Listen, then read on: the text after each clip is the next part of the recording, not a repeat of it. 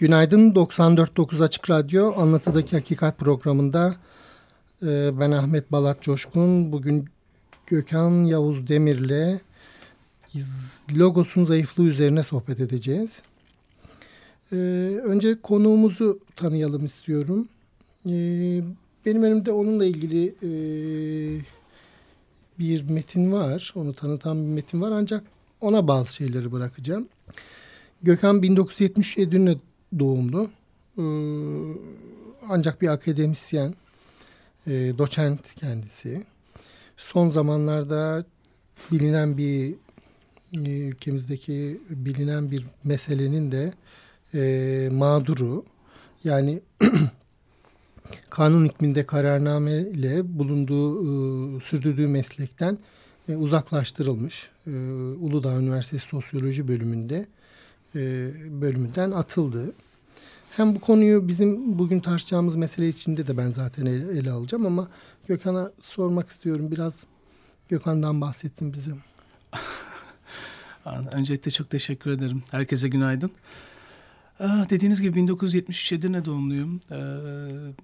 Sosyoloji eğitimi aldım ama e, hiçbir zaman e, salt pür sosyolojiyle ilgilenmedim. E, daha çok hep edebiyatla ilgilendim edebiyatla ilgilendiğim için de e, kendime e, dil gibi bir alan seçtim. Türkiye'de sosyologların pek çalışmayı sevmediği bir konu.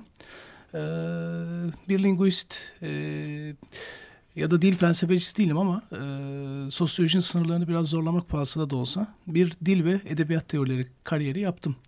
E, bu kadar kafi midir? Evet, teşekkür ederim. Estağfurullah. Ee, Bugün o zaman e, tartışacağımız konunun ismini yeniden tekrar edeyim ve sen bize onun başlığını anlat. Yani logos, logos üzerine konuşacağız. Onun e, bir tür zayıf olduğunu konuşacağız. Onun üzerine konuşacağız. Dolayısıyla logosu e, biraz anlatır mısın? Yalnız böyle hani söz ne, dil ne, işte akıl ne, düşünce ne. Çünkü bunlar birbirinden ayrılmasının kavranması için bir miktar daha böyle basit bir hal alması gerekiyor. Ee, aslında biz modernler, e, modern zamanlarda bu ayrımları yapıyoruz. Mesela kadim Grek filozofları için zaten böyle bir ayrım yoktu. O yüzden onlar logos diyorlardı. Logos e, e, bizim bu Alice'in e, yazarı Lewis Carroll'ın harika tabiriyle e, portmanto bir kelime. Yani içinde birden fazla anlamı barındırıyor. E, işte bir anlamı e, logosun e, bu bugünkü e, sosyoloji, psikoloji gibi departmanların sonundaki e, loji oradan geliyor logos. E, yani logic, akıl, mantık e, anlamına geliyor. E, fakat bir anlamı daha var. E, o da söz, e, kelam, lafız, dil anlamına geliyor. E, Grekler e, dille akıllı, dille düşünceyi, e, sözle mantığı birbirinden ayırmıyorlar bu anlamda. Mesela bu çok modern bir ayrımdır dille düşünceyi birbirinden ayırmak. O yüzden de hani modern e, literatürde dil tanımlarından bir tanesi hemen şeydir. Dil düşüncenin aracıdır. Oysa logos üzerinden gittiğinizde dil düşüncenin aracı değil, dil düşüncenin bizatihi kendisidir. Şimdi e, nereden baksanız 3000-4000 yıllık Batı felsefesi tarihinde çok temel bir problem logos. E, Eflatun'un e, meşhur 7. mektubunda e, şöyle bir bölüm vardır. Orada Eflatun e, logosun zayıflığından söz eder. Neden yazmadığını anlatır. Biliyorsunuz Sokrates hiçbir metin yazmadı. Sokrates sadece konuştu. E, yazıya da karşıydı. Eflatun da yazıya karşıydı. Hatta Paedros diyaloğunda e, yazının insan zihnini körelten bir icat olduğunu savunur. Ama Eflatun e, Sokrates'in e, mesajını, Sokrates'in felsefesini kağıda geçiren adam. Bunun içinde çok ilginç bir ara formül buldu. Diyalog e, formunda yazmayı tercih etti. Yani konuşma formunda yazdı. E, ama yine de e, yazının zayıflığına inanıyordu. Logosun zayıflığına inanıyordu. Şimdi bu tabi Eflatun'un e, Kratinos'ta e, ve sofiste geliştirdiği dilin gerçeklikle ve bilgiyle ilişkisi üzerine olan görüşlerinden kaynaklanıyor. Şimdi logosu e, o günden bu yana esasında e, iki okuması var. İki e, Batı felsefe tarihinin e, hasımlarını e, ve husumetini belirleyen iki karşıt taraf var. E, bir husumet var. Hı hı. E, bir tarafta hani Sokrates'le başlatabiliriz işte Sokrates, Eflatun hatta realizm nominalizm tartışmasını dahil edersek orta çağdaki realizm. Hı hı. E, daha sonra modern zamanlara gelirsek empirizm, e, hı hı. rasyonalizm, e, efendim söyleyeyim aydınlanma felsefesi, hı hı. pozitivizm. Hı hı. E, bunun içinde işte isim zikretmek gerekirse mesela e, Bacon, Berkeley, hı hı. John Locke, Thomas Hobbes, Leibniz hı hı. efendime söyleyeyim. Hı hı. Ee, ve Hı. özelinde de Wittgenstein bir diyeceğim. Traktatus'un yazarı Wittgenstein. Hı. En genelinde de Anglo-Sakson felsefe geleneği dediğimiz gelenek Eflatuncu bir çizgide sürekli logosun zayıflığından şikayet eder ve bütün bir Anglo-Sakson felsefe geleneği dili tedavi etmek üzerine kuruldur. Peki o zaman ben Hı-hı. sana şunlardan bahsedeyim. Logos deyince yani aslında biz gündelik hayata bunu ıı, karşılık karşılık anlasak konuşmamız, sözümüz. Tabii diyebiliriz. Tabii, adlandırmamız, herhangi bir nesneyi adlandırmamız. İki, iki tür söz var desem.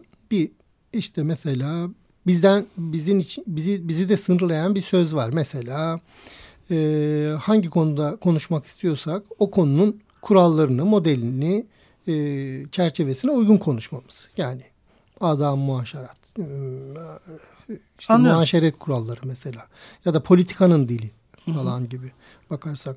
Peki bir insanın kişisel hayatında değil aklından nasıl e, nasıl farklılıklar içerir? Yani biz bazen sözümüzü düşün sürecimizi üretmeden o, o üretimden ayırt ederek mi konuşuyoruz? Söz ve düşünce arasında bir ayrım var mı? Şimdi yani işte, gün, bugün bugüne bak. Evet bugüne yani işte o tartışmanın taraflarından ne tarafında durduğunuza göre değişir bu sorunun cevabı. Hı. Yani Anglo-Sakson düşünce geleneğinin içinde yer alıyorsanız tartışmasız dil düşüncenin aracıdır. Hı hı. Ve düşünceyi kusursuz bir şekilde bir zihinden öteki zihni aktarabilmek için hiç zarar görmeden, hasar görmeden, hı hı. aynen olduğu gibi, kendisi gibi hı hı. tahrif olmadan aktarabilmek için de dilin kusursuz bir araç haline getirilmesi gerekir. Bu bir araç olarak dil görüşü. Yani hı hı. burada asıl olan şey düşüncenin kendisidir. Mesela Locke'u hatırlayalım. İdeaların kendisidir. Hı hı. Dil burada sadece bir ideayı bir zihinden yani mesela benim zihnimden sizin hı. zihninize hasar görmeden aktarmanın aracıdır.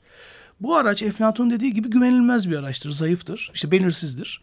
O yüzden bunun kusursuzlaştırılması, mükemmelleştirilmesi gerekir ki bu geleneğin e, en temel felsefedeki mesaisi de kusursuz dil ve kusursuz iletişimi inşa etmektir. Peki bu bu ayrım var mı? Yani bu ayrım sahiden olabilir mi? Yani ben düşüncemi e, sana anlatabilmek için e, hastalıksız bir dil organize etmem lazım. Biraz bunu anlıyorum. Evet.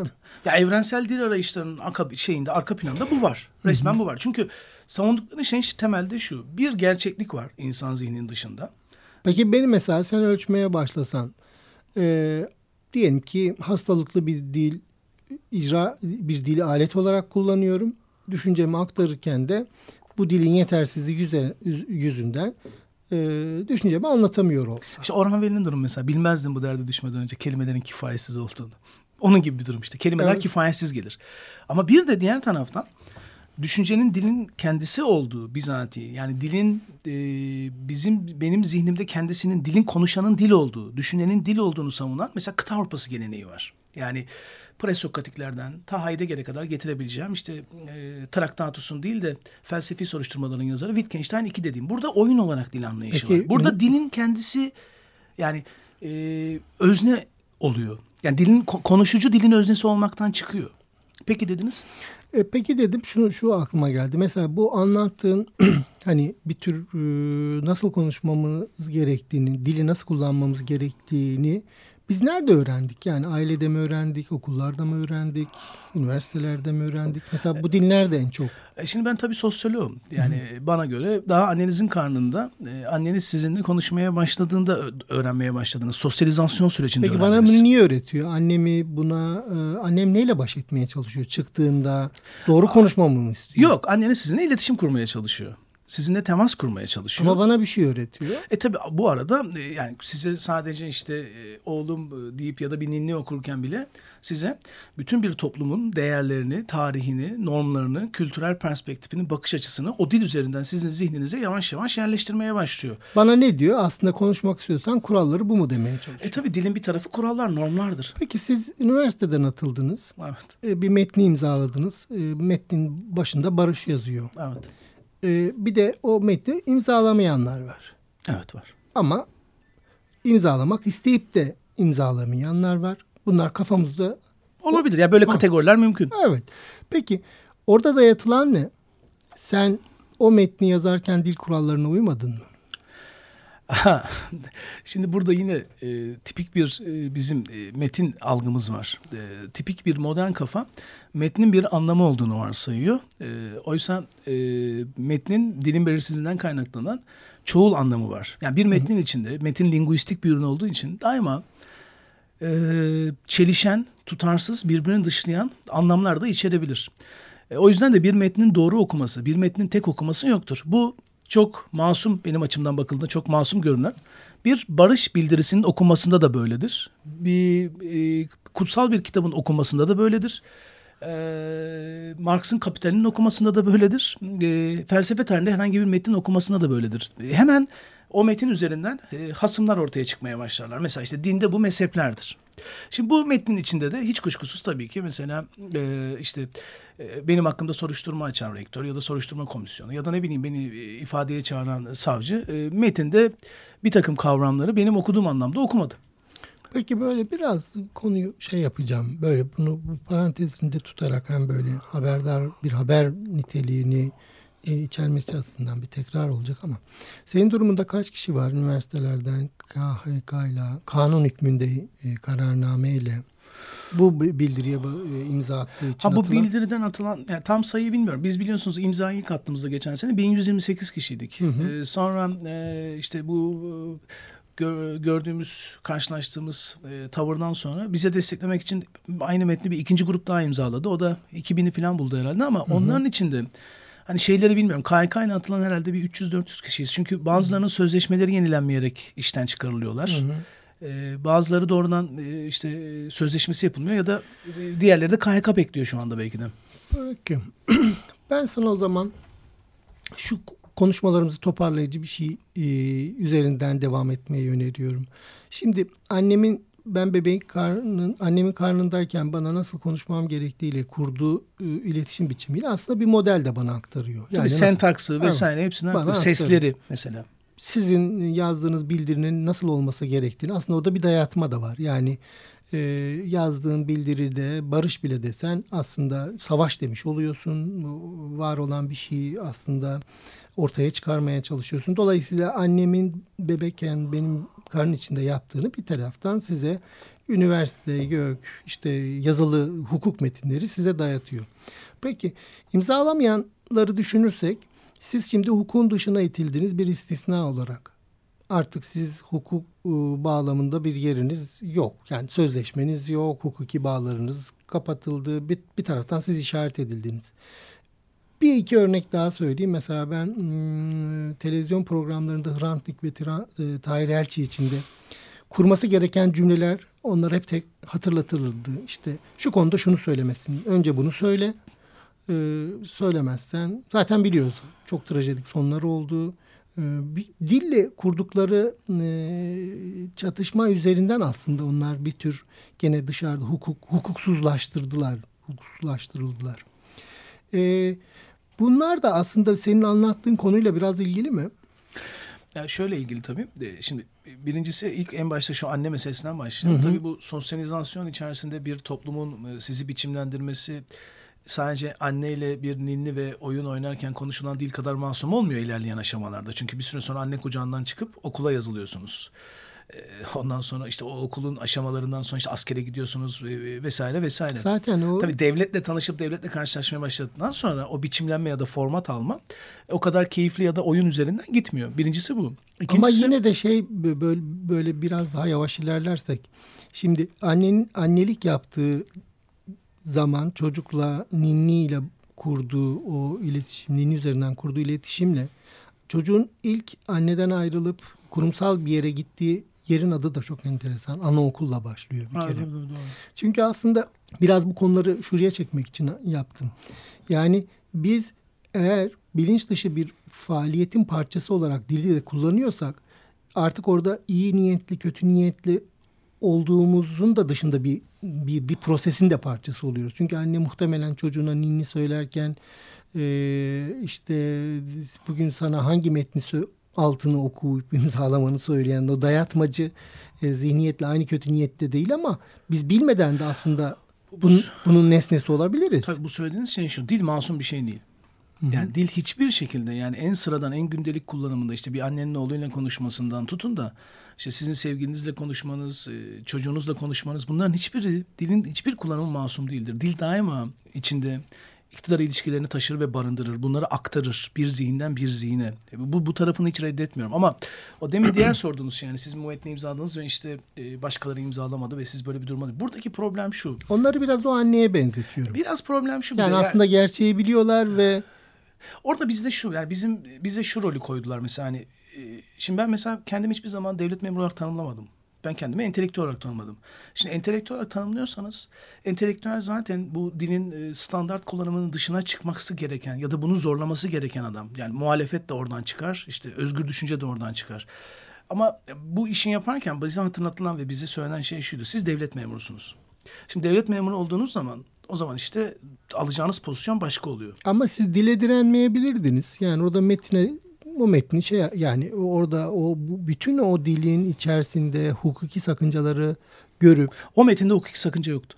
Yani ama hukuki sakıncalar olmasa bile yani onun size dayatacağı bir e, sosyal problemler işte işten atılma evet. ihtimalini siz biliyorsunuz. Biliyorum en başından biliyordum. Onlar da biliyor. Evet.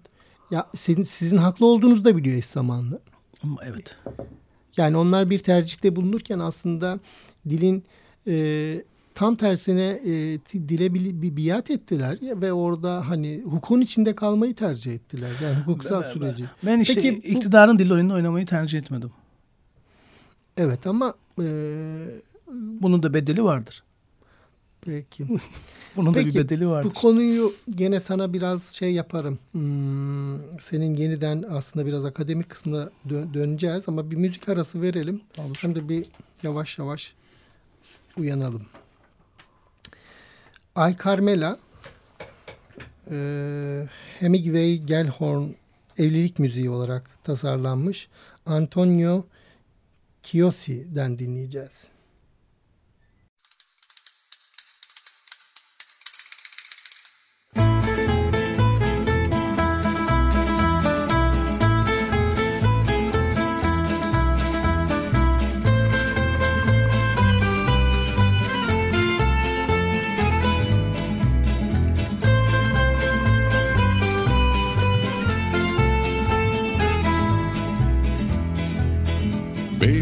Quince Brigada, rumba, rumba, rumba, Viva la Quince Brigada, rumba, rumba, rumba, Que te ha cubierto de gloria, ay caramela, ay caramela. Que se ha cubierto de gloria, ay caramela, ay caramela. Luchamos contra los moros, rumba, rumba, rumba, Luchamos contra los moros, rumba, rumba, rumba, Legionario y fascista, ay caramela, ay caramela. Legionario y fascista, ay caramela, ay caramela.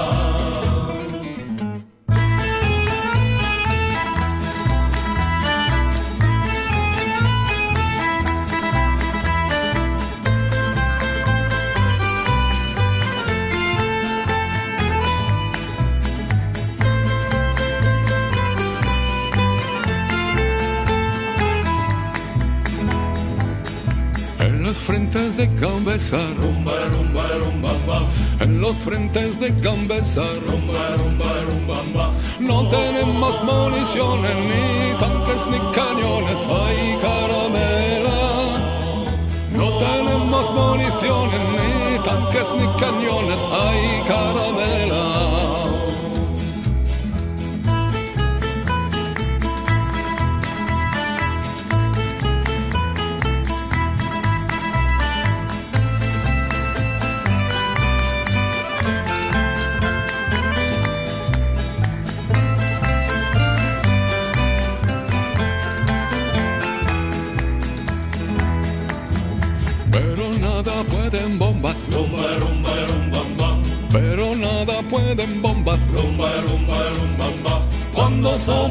Corazón, ay caramela, ay caramela. Cuando sobra corazón, ay caramela, ay caramela. Solo es nuestro deseo, rumba, rumba, rumba. Solo es nuestro deseo, rumba, rumba, rumba. Acabar con el fascismo, ay caramela,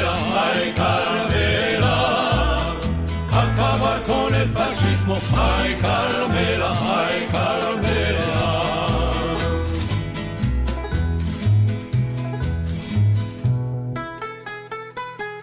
Rumba, rumba, rumba, bam. Rumba, rumba, rumba, bam. Tekrar günaydın. 94.9 Açık Radyo Anlatıdaki Hakikat programındayız. Konuğum Gökhan Yavuz Demir'le logosun zayıflığını konuşuyoruz. Ee, biz Gökhan'la dilin mm, nasıl kurgulandığını, dilin masum olmadığını, e, sözle akıl arasında aslında bir ayrım olduğunu, bunun gündelik psikososyal hayatın dizaynında e, etkisi olduğunu konuşmuştuk. Orada kalmıştık. En son konuğum bana e, bir oyun e, üzerinden de ilerleyebileceğimiz bir ipucu e, söylemişti. Ben onu ona genişletmesi üzerine e, sorular soracağım. Gökhan, e, dil dil konuşurken oyun dedin. Onu dil ve oyun ilişkisini biraz anlatır mısın? Ya esasında bu ilişkiyi kuran e, ilk adam e, hem linguistin kurucusu Saussure e, çünkü dili satranca benzetiyor. Hem de bunu en iyi kullanan bu metaforu çok verimli bir şekilde kullanan Wittgenstein iki bilhassa felsefi soruşturmalarda yazan. Burada e, dil e, gerçeklikle benim zihnim arasında e, gerçekliği resmeden, e, gerçekliği aktaran bir ayna, bir araç e, metaforu olmaktan çıkıyor. Bizatihi benim zihnimin içerisinde şekillendi bir oyun haline geliyor. Biz modernler mesela oyunla oyuncu ilişkisinde de şeyde hep yanılırız. Mesela oyunun öznesi oyuncu zannederiz. Oyuncu oyundan oynayan adam olarak düşünürüz. Oysa oyuncu tam da e, kendi bilincini, kendi benliğini bıraktığı anda oyun oynayabilen adamın adıdır. Yani oyun oynadığınızın bilinciyle oyun oynayamazsınız. Ben biraz daha etkisine gidebilir miyiz? İstediğiniz kadar. Şimdi biz eğer çocukluğumuzun bugünkü simetrizasyonu yani yansımasıysak yani biz bugün çocukluğumuzun zamansal temsilcisiyiz. Oyun deyince aslında böyle hmm, hep şeyi merak ediyorum. Bu oyunu oyun kurgusunu metnini kim yazdı? Bir yetişkin mi çocuk mu siz? Sen ne hiç öyle düşündün mü? O, oyun için bir metne ya da bir kurguya ihtiyaç yok esasında. Nasıl gelişiyor? İşte bu tamamen sizin kendi yani mesela böyle oyunu bu kadar geniş bir metafor olarak düşündüğünüzde işte her şey bir oyun haline gelebilir. Yani yemek yapmak da bir oyundur. E, sevişmek de bir oyundur. Doktora tezi yazmak da bir oyundur. Bir roman yazmak da oyundur. Sadece sizin o işi yaparken o işe dair yaptığınız bir bilinci, özne fikrini terk ederek o yaptığınız şeyle bütünleşmeniz gerekir. Peki oyun teknik bir kelime mi sence? Bence değil. Ee, İçinde model mi var, metafor mu var?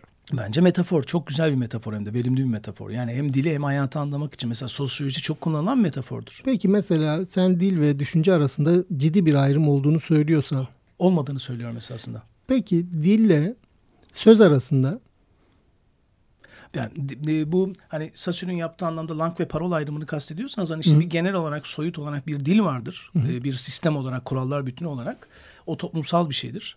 E, Türkçe mesela benden bağımsız olarak da vardır. Ama bir de o dilin bir e, öznel, bireysel kullanımı vardır. Tekil kullanımı vardır. Siz tek tek sizin ve benim e, bir Türkçe sentaksla e, Türkçenin vokabülerinden bir takım kelimeleri yan yana getirip kurmak. Gene bu çok oyun- bireysel bir şeydir. Peki mesela ben bazen konuşurken henüz kafamda olgunlaşmadan başlıyorum. Yani tam hmm, böyle şey oluşmuş böyle mükemmel haline gelmemiş. e, hazırlığımı tamamlamamış. Konuşmalara başladığımı çok bilirim. Aslında biz dil e, bütün onun çok iyi anlaşılabilir hale gelmesi için gerekli bir şey gibi görünüyor. Peki ben aklımdaki düşünceyi dil ile aktarmaya çalıştığımda bir tür bir belirsizlik alanında tanımlıyorum. Mesela orada körebe oyunu var desem kendimle dilim arasında.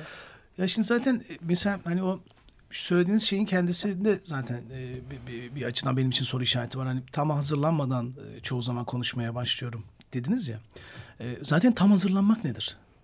Yani mesela insan hani yazı yazmaya ya da roman yazmaya ya da doktor tezi yazmaya otururken mesela ne zaman tam hazırlandığını hisseder ki? Ama git çalış. Önce gel. Evet, o bütün öyledir. her bütün O- kitapları O, oku o, o öyledir ama yani siz de biliyorsunuz ki hayatında en azından işte üç tane beş tane yazı yazan bir tane kitap yazan bir adam bile yani illa Gabriel Garcia Marquez olmanıza gerek yok.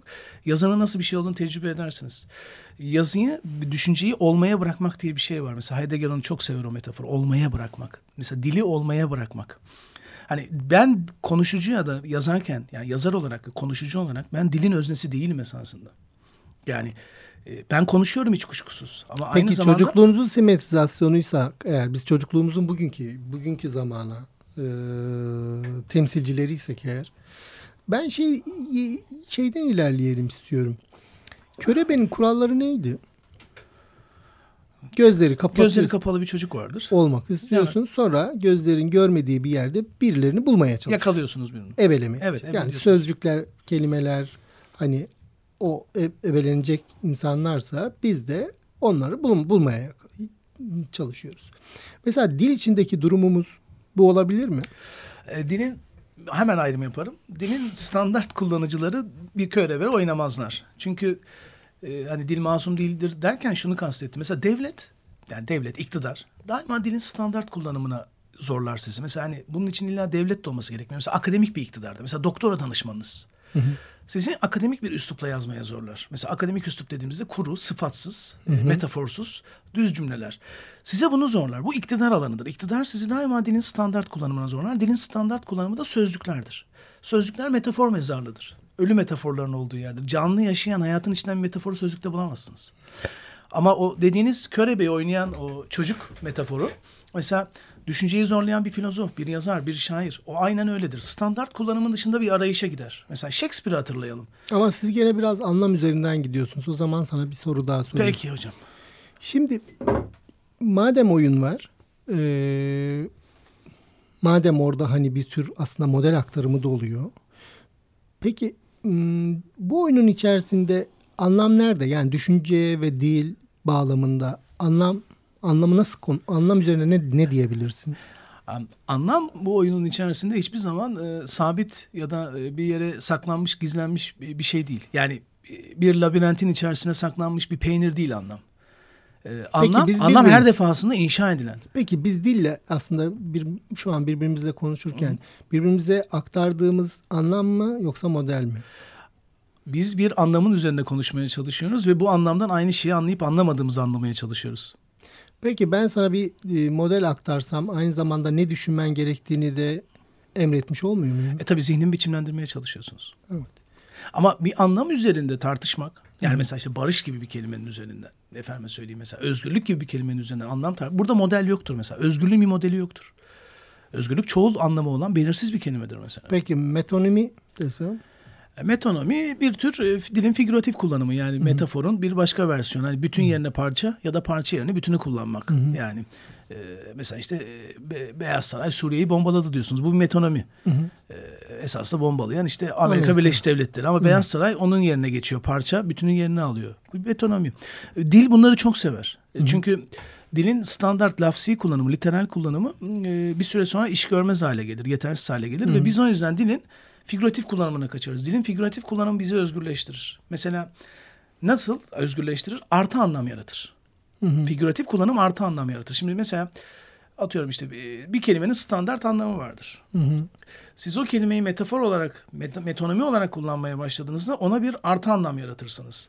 İnsanoğlu artı anlam yarattığı sürece özgürleşerek özgür bir hayatı kendisi için mümkün kılabilir. Bu enteresandır. Mesela Marksistler dili daima hapishaneye benzetirler. Mesela Jameson'ın meşhur kitabında da dil hapishanesidir.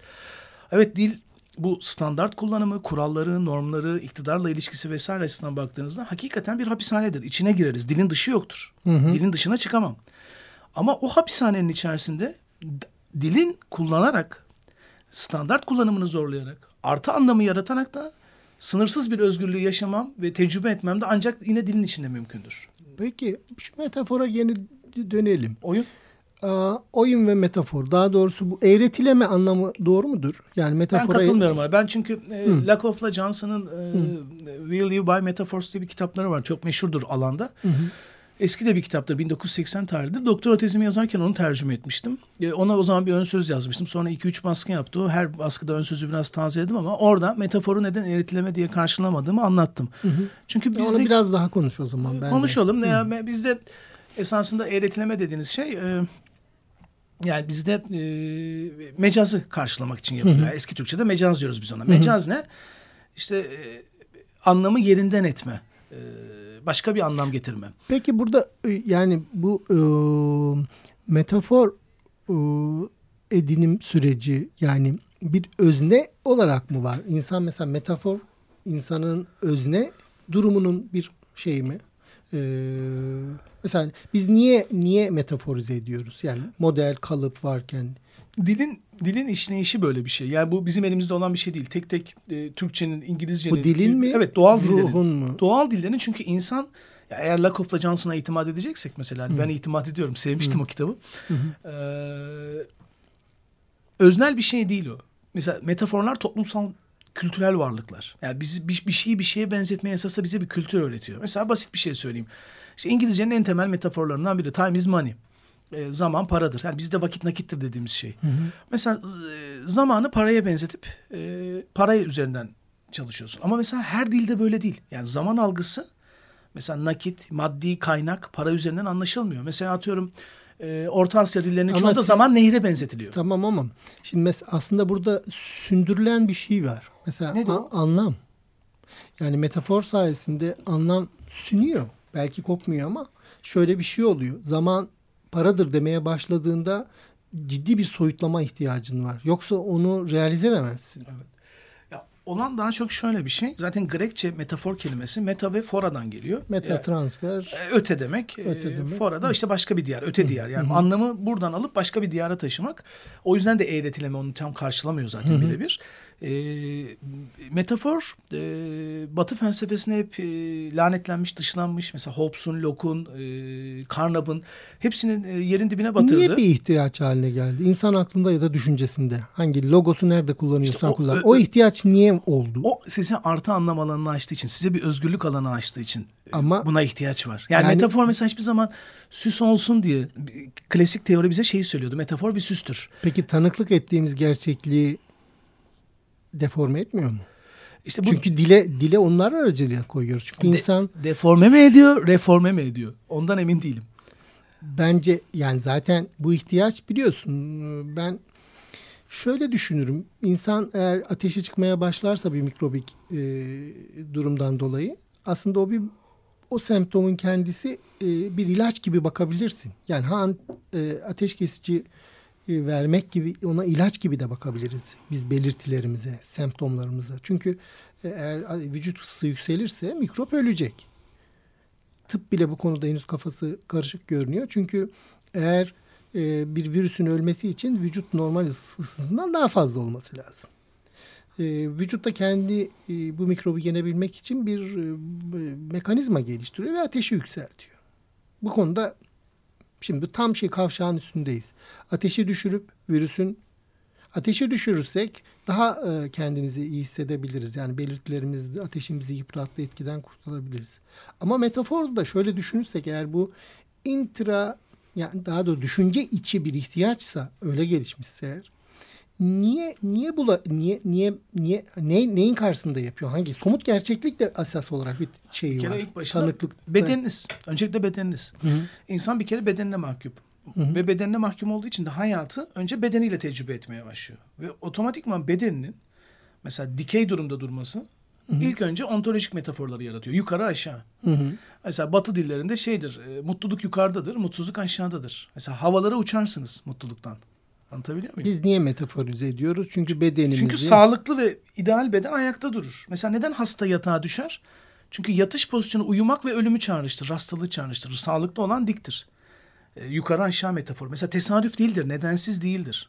Anlatabiliyor muyum? Ee, ama hani diğer yönelim metaforları ön arka mesela kültürlere göre değişir. Ben hani bu taraftan baktığımda işte masanın arkasında oturuyorsunuz derim size. Ama bir başka kültürde siz masanın önünde oturuyor olabilirsiniz. O ayrı bir şey. Kültüre göre değişir. Ama en temelinde ben hayatı anlamak için bedenimi merkeze alarak bedenim üzerinden hayatı tecrübe ediyorum. Ve metafora nerede ihtiyacım var?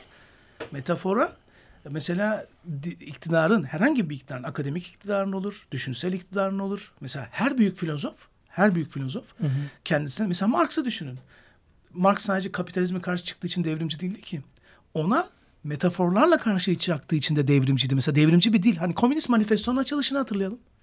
Avrupa'da bir hayalet kol geziyor. Bu bir metafordur. Hı hı. Çok da güzel bir metafordur üstelik. Hı hı. Sonra da aynı metin şöyle biter. Dünyanın bütün işleri birleşin ve zincirlerinizi kırın. Yani zincirlerinizden başka kaybedecek bir şeyiniz yoktur. Hı hı. E, zincir de bir metafordur. Hı hı. Düşünce eğer düşünce ise, eğer düşünmek, Peki, burada... düşünce daima metaforik olmak zorundadır.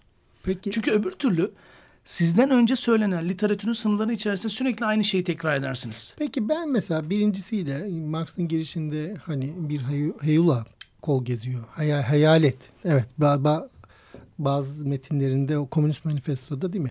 Bir hayalet kol geziyor dediğinde aslında bu metaforize etme isteğinin e, bir tür yani e, kendi açıklamak istediği durumu gerçekleşmesi için bir araç olarak mı görüyor yoksa bir tür gerçeğin büyütülmesi için de yani gerçeği aslında biraz çarpıtan da bir yani daha doğrusu gerçeği yeniden yaratan da bir şey o. İşte ben yeniden yeniden yaratan, yeni bir gerçeklik haline getiren olduğuna inanıyorum. Yani, ben evet, evet. Ya iki gelenek var bu konuda. Evet. Analitik gelenek evet. mesela bunun gerçekliği çarpıttığını, zihni kirlettiğini. Mesela Hı-hı. Hobbes, Leviathan da şey der.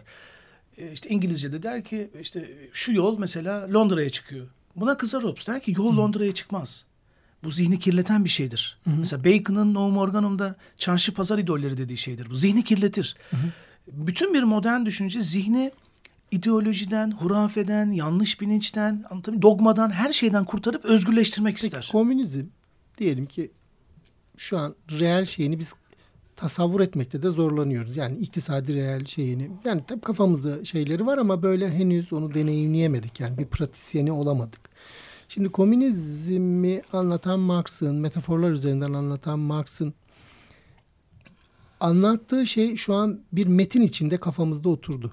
Yani bir metnin hakikati olarak var. Evet. Somut, sosyolojik bir hakikati olarak henüz bilmiyoruz. Yani onun bir parçası, ona eklemlenmeyi bilmiyoruz. Peki anlatının hakikatiyle, programın ismiyle de biraz şey yaptım. Ee, somut hayatın hakikati arasında yani biz e, bir metne e, bağlı olabiliriz. Komünist olabiliriz ama bir komünist gibi yaşamayabiliriz. Peki bu iki gerçeklik olduğunu mu bize söylüyor? Bir metinsel hakikat, bir e, sadece hayatımızı işleme biçimimizin hakikati. Mesela ben çocuğuma kötü davranıp burada yani o dil logosun e, logosum mu bilinç dışım çocuğumla kurduğum ilişkide kötü olabilir. Bir hayvanla kötü olabilir ama akademide bunu çok iyi anlatabilirim böyle bir problemimiz var. Metinsel hakikatle reel hakikat arasında sıkıştığımız bir mesafede var gibi görünüyor. Um, bir, bir kere ben hakikatle gerçeklik arasında ayrım yapmayı tercih ederim. Hı hı. Yani turutla realite arasında ayrım yapmayı tercih ederim. Kıta Avrupası geleneğine hı hı. daha yakın hissettiğim için kendimi.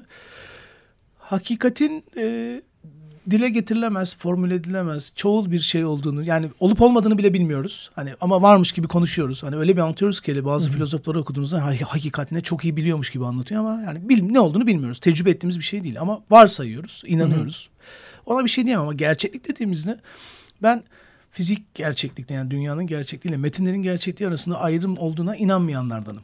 Yani metnin gerçekliğinin e, bu dünyanın gerçekliğinin bir parçası ve uzantısı olduğuna inananlardanım. Bu ayrımlara ben çok itibar etmiyorum benim Ama açımdan. Ama zaten yani ikimizin tanıklık ettiği işte yer çekimi ikimizi de çekiyor. Burada bir tartışma yok zaten. Evet. Zaten yer çekimi çeker ikimize de sormadan görüşlerimize. Evet, ama mesela bir açıdan yer çekimi metafordur.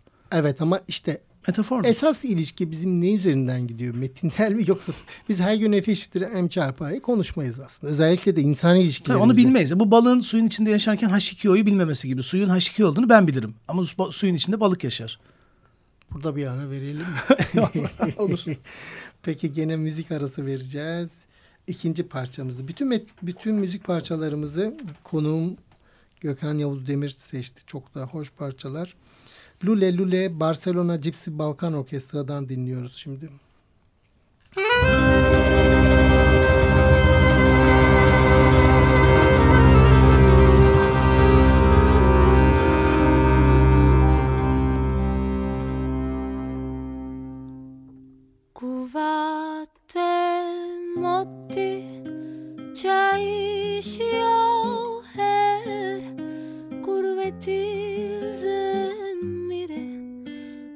心胸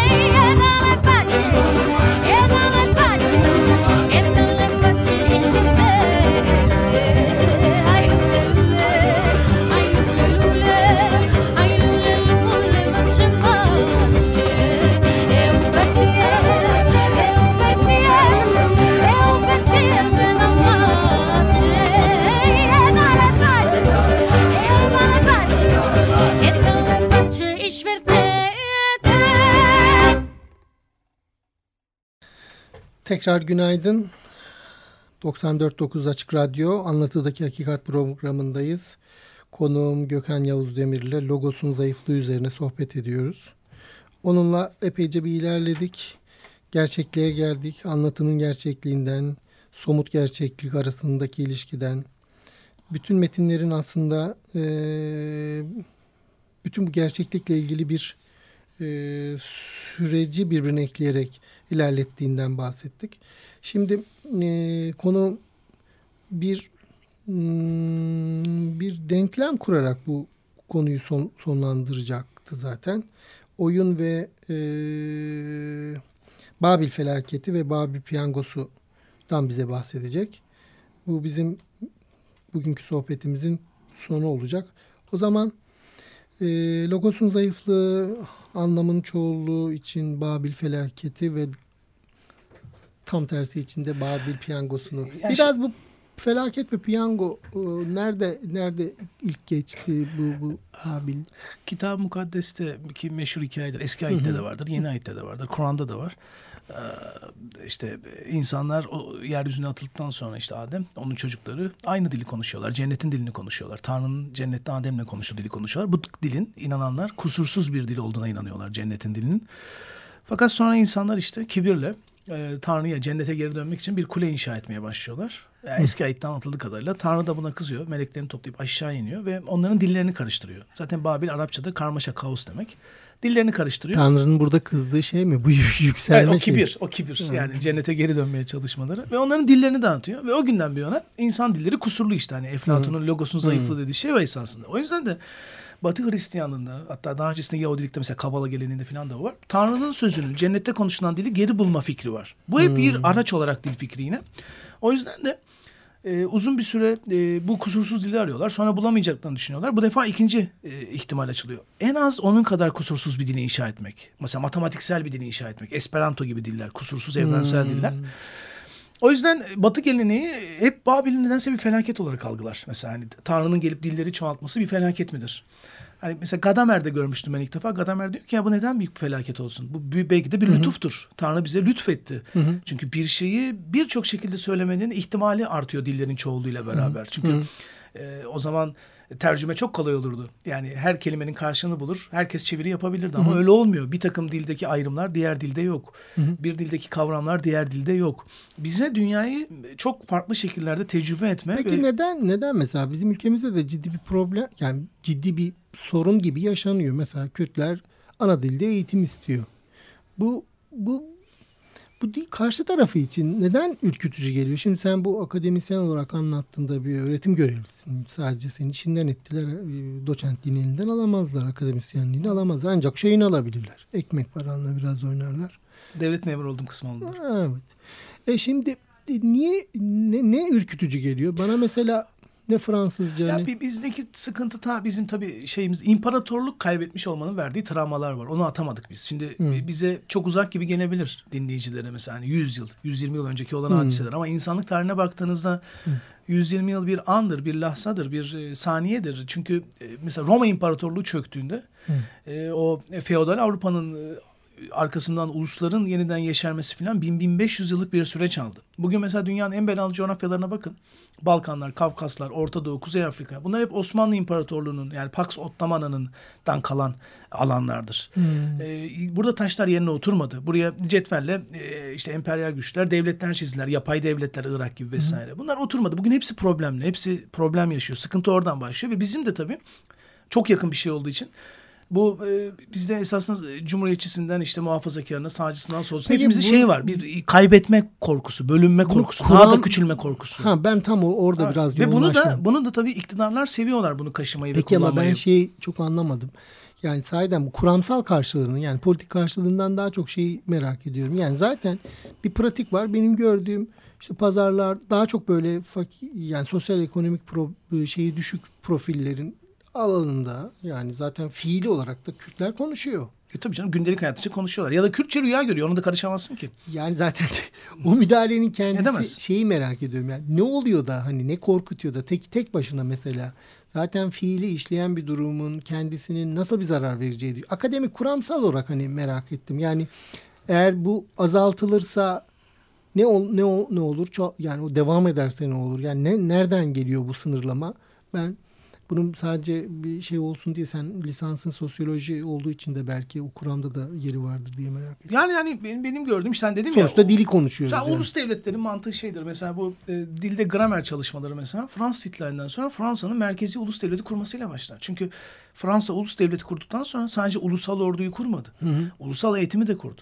Ulusal eğitim dediğiniz şey ne? Merkezde okutulan ve anlatılan bir dersin en sınırın ucundaki Taşlı'nın köyünde de okutulup anlatılması. Bu merkezi zihniyet otomatikman dilin de merkezileşmesini gerektiriyor. Dilde standartlaşma, dilin gramerinin çıkarılması, aynı Fransızcanın bütün Fransa'da kullanılması. Ulus devletlerle beraber ortaya çıkan şey bu. Mesela şivelerin ya da ağızların bırakılıp bir e, merkezi bir dilin kullanılması, merkezi gramerin kullanılması. Ulus devletin e, Ama olmazsa devleti de olmazında. zayıflatan bir şey değil mi yani? E şimdi ulus devlet zaten çok tartışılıyor dünyanın her yerinde biliyorsunuz. Çok Çünkü sıkıntılı. ben kendi içimde bir düşün bir Kürtçe rüya gören önemlice büyük bir kesimim işte hani müdahale ediyorsun sen Türkçe düşün Türkçe bilmem ne yap annenle temasını boz. Çünkü bir sürü şeyi aslında bozuyorsun yani devlet aslında çok entegrasyonu içeren bir şey. Sen zayıf çünkü zayıflatan da bir Hayır, şey. başka gibi. bir şey daha söyleyeyim bir de hani bir de bunu e, mesela hala yani oralara ben çok gitmedim. E, yani çok gezen bir adam değilim ama hani gördüğümüz kadarıyla belgesellerde ya da filmlerde ya da haber programlarında devlet bir de 80 yıldır bu merkezi eğitimine rağmen aynı zamanda hani o yapmak istediği şeyi de başaramıyor zaten. Hani o insanlara Türkçe de öğretemiyor. Çoğuna Türkçe öğretemiyor. E Hiç zaten- Türkçe bilmeyen bir sürü Kürt var orada. Birçok. E zaten bu onların eksikliği olamaz ama. Hayır hayır ama şeyin bu yani merkezden durduğunuzda merkezin başarısızlığıdır o. Ama istediğin bir şey yapıyorsan onu çok istemelisin. Yani sen oraya git hani ne bileyim oralarda yoksan buradan bağırarak hey Türkçe konuş falan deyince olmaz. E bir şeyi yani. düşünün. Olmaz Cumhuriyet'in o. başında biliyorsunuz öyle bir kampanya var. Vatandaş Türkçe konuş kampanyası 30'lu yıllardan. Hmm. Çok çok meşhur bir hikayedir o. E, bütün bir Türkiye'yi sarıyor. Bu şekilde kitapçıklar ve şeyler basılıyor. Hani bizim e, Biz dili döndük dolaştık gene şeye getirdik sayden. Gündelik hayatımıza getirdik. e, gündelik Ben şey sonunda- düşünüyorum. Zamanımız bitiyor. Şu son parçanda birazcık çaldıktan sonra ben biter diyorum bu program ya. Olur teşekkür ederim. Program biter ama konu bitmez gibi Konu görünüyor. bitmez. Ko- 3000 yıllık Batı felsefesinin kadim problemi. 3 üç bin, bin yıllık bir meseleyi biz bir saatte tartışacağız. Triomara, Nazdar, Behind the Doors.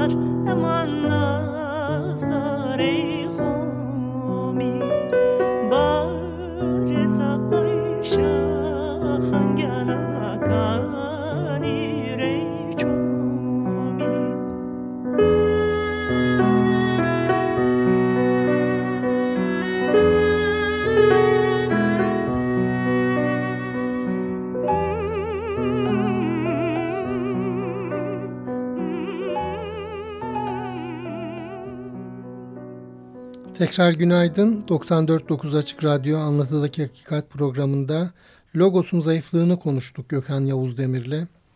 Çok hoş bir sohbetti. Kendisi kanun hükmünde kararnamelerle bulunduğu memuriyet pozisyonundan atılmış bir arkadaşımız mı, e, akademisyenimiz. Onunla logosu konuştuk. Bugünkü hayatımızdaki yerini konuştuk. E, çok teşekkür ederim Gökhan. Aa, ben çok teşekkür ederim. Çok sağ Tekrar olun. görüşmek umuduyla. Umarım. E, selamlar diğer arkadaşlarımıza da buradan. Evet herkese selamlar saygılar. Görüşmek üzere.